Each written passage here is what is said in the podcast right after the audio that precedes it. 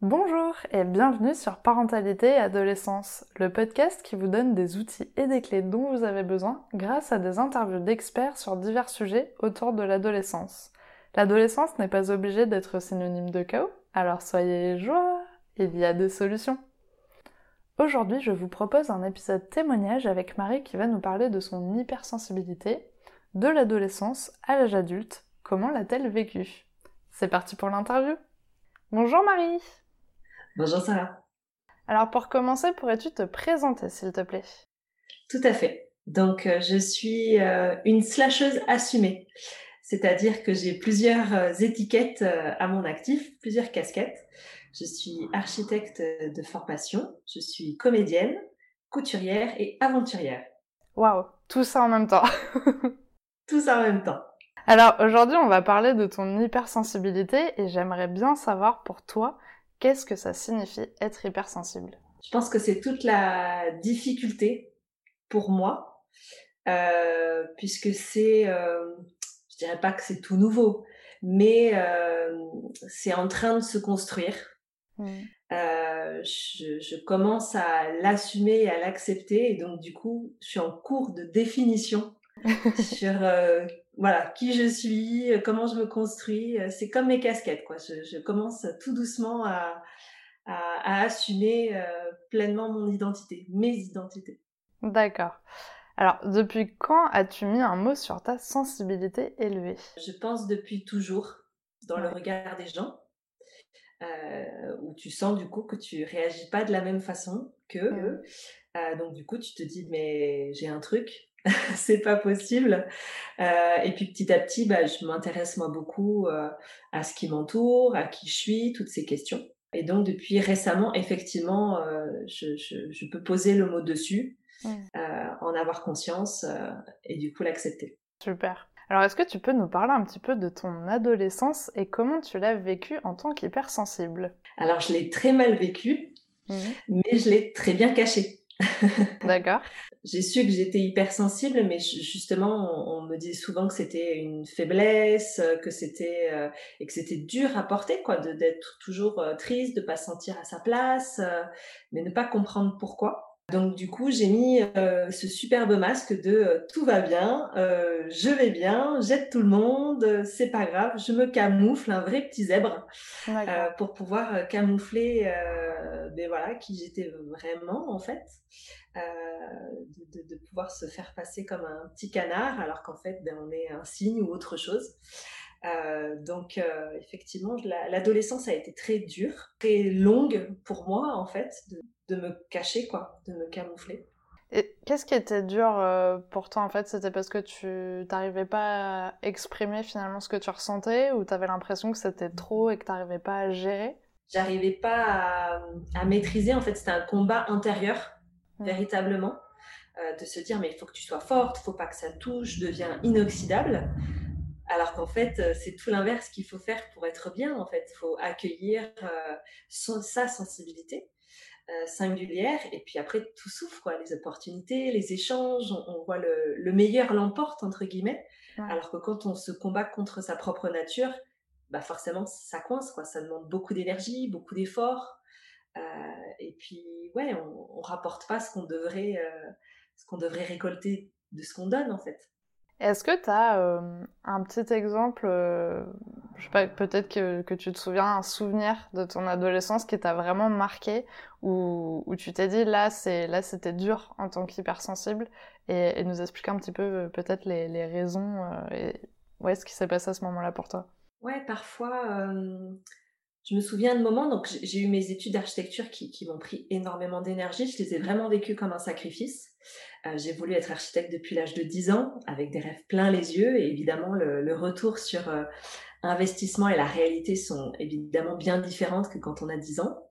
Euh, je me souviens le peu de soirées que j'ai pu faire, de me sentir toujours à part, tu vois, face à trop de bruit, trop de monde, de pas être focus sur calme, sur un moment d'échange avec peu, peu d'intervenants, mais où tu vas vraiment en profondeur, quoi, savoir vraiment comment ils vont, s'intéresser sur des sujets plus que du paraître. et je me souviens, adolescente, de, de mettre parfois dans ce type de lieu, me mettre à l'écart, vraiment, pour me ressourcer, me dire, mais et de m'en vouloir, de me dire, mais normalement, euh, justement, vu que tu sors pas beaucoup parce que tu travailles beaucoup, tu devrais être en pleine joie de profiter ce moment avec tous tes amis.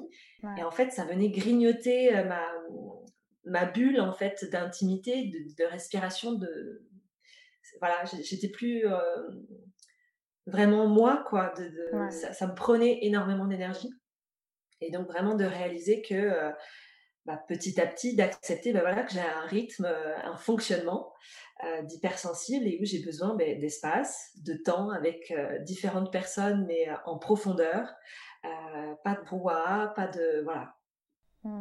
Oui, c'est ça qui peut te, te, demander à chaque fois de te dire ouais, je suis pas comme les autres. parce que tu as des moments où justement quand t'es ado, faire la fête, enfin, c'est des trucs qui sont, euh, qui sont normaux et tu te dis, bah, tout le monde est en train de s'amuser. Et moi, en fait, je passe pas un bon moment, quoi. Donc, euh, c'est pas normal, c'est peut-être moi qui ai un problème. Alors que, bah voilà, c'est juste que tu fonctionnais pas forcément euh, comme les autres et t'avais pas non plus les mêmes envies. tout le monde n'est pas obligé, adoré, aller dans les bars hyper bruyants avec plein de monde. c'est ça. Alors, tu nous as parlé de tes études d'architecture. Alors, qu'est-ce qui s'est passé pour toi en grandissant? En grandissant, je... forcément, on se confronte au monde, hmm. à ses rêves, à ses passions, puisque moi, c'était vraiment un, souhait de devenir architecte, donc j'ai répondu à ma passion, euh, mais de découvrir vraiment, euh, dès que j'arrive dans un milieu qui ne me correspond pas, en termes de valeurs, en termes de pratiques, de, fonctionnement, et euh, de me dire, bon, mais ce sera mieux plus tard, ce que je me suis toujours dit depuis toute petite, hein, ce sera mieux après. Euh, et de réaliser que le après, ben, il vient pas. À 25, 27, 30 ans, euh, le après est toujours pas là. Euh, et du coup, vraiment, bah, du coup, de se dire, bon, il faut re-questionner ma pratique d'architecte, mon identité, et du coup, forcément, sa sensibilité, puisque ça fait partie de mes identités. Et donc, de venir accepter, mais voilà, que je suis pas simplement qu'architecte, que j'ai toutes ces autres casquettes, et euh, de venir accueillir cette sensibilité et peut-être du coup la, la, la, montrer au grand jour. Et c'est pour ça qu'actuellement j'écris un spectacle où je rassemble mes quatre casquettes de métier dans un projet euh, artistique euh, et où je me rends compte en l'écrivant, je suis en cours d'écriture, en fait que la sensibilité prend énormément de place dans ce spectacle. Mmh. Finalement, euh, le, ce projet-là, c'est un travail d'introspection euh, pour toi. Tout à fait, tout à fait.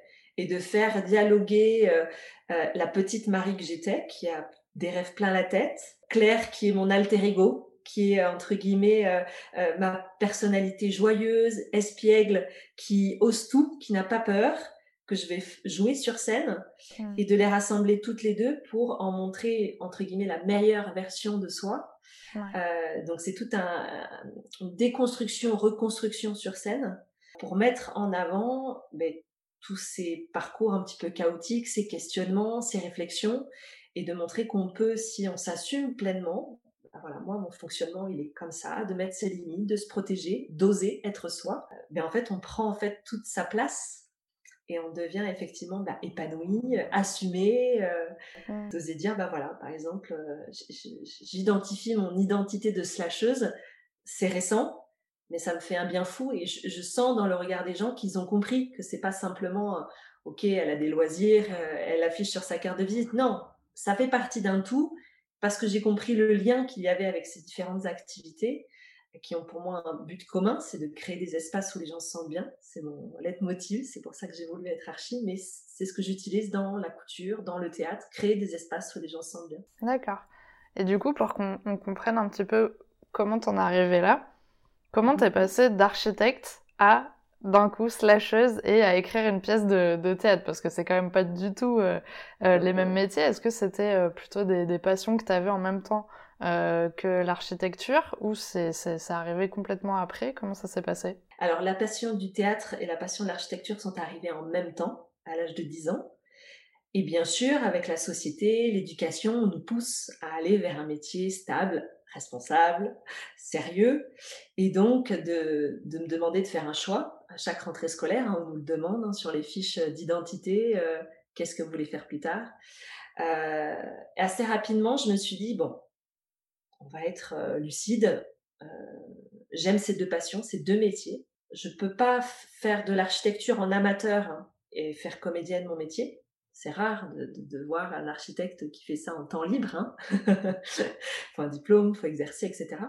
Euh, mais par contre, je peux être architecte et faire du théâtre à côté. C'est ce que j'ai choisi. Du coup, pendant toutes mes études, pendant plus de 20 ans, j'ai fait du théâtre à côté.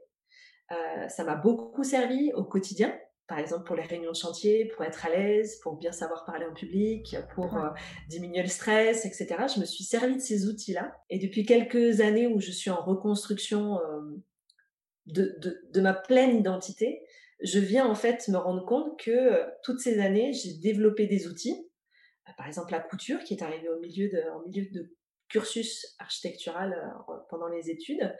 Euh, ou l'aventure qui est de voyager, découvrir le monde, s'ouvrir sur des euh, civilisations euh, qu'on connaît peu, me rends compte que tout ça c'est dans ma boîte à outils, mais c'est séparé. Et j'ai simplement enlevé les séparateurs et de dire bah, j'ai tout ça à ma disposition comme outil.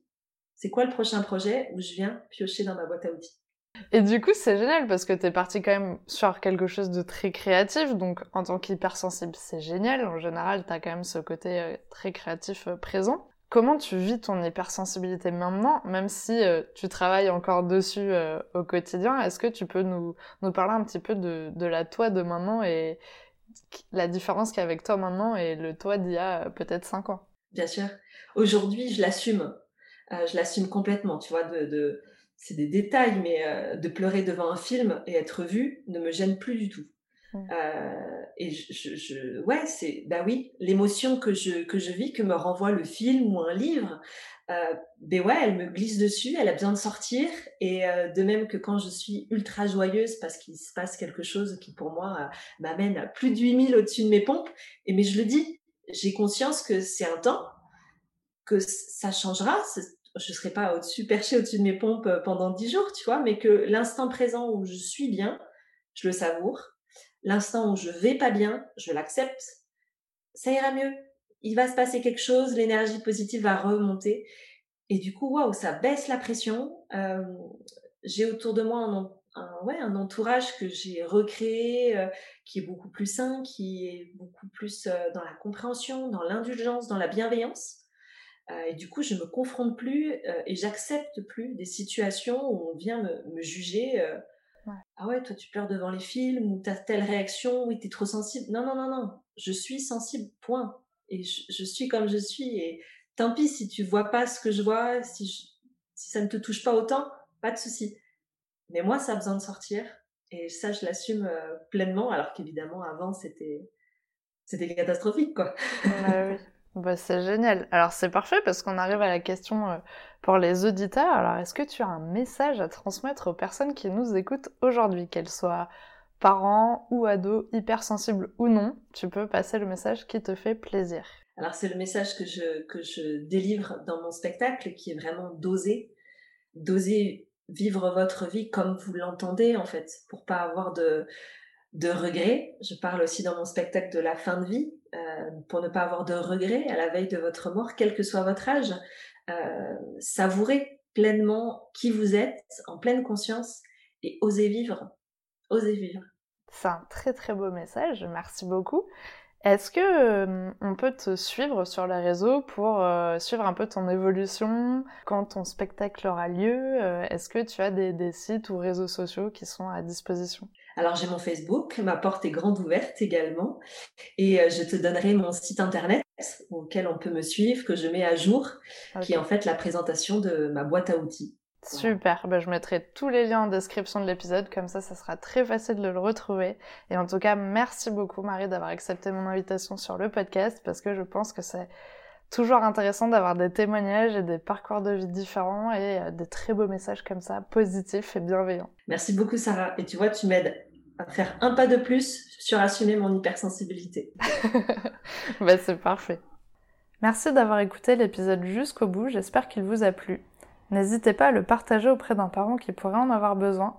De noter l'épisode si la plateforme d'écoute vous le permet, car ça aide le podcast à être référencé et donc à être plus visible pour d'autres auditeurs.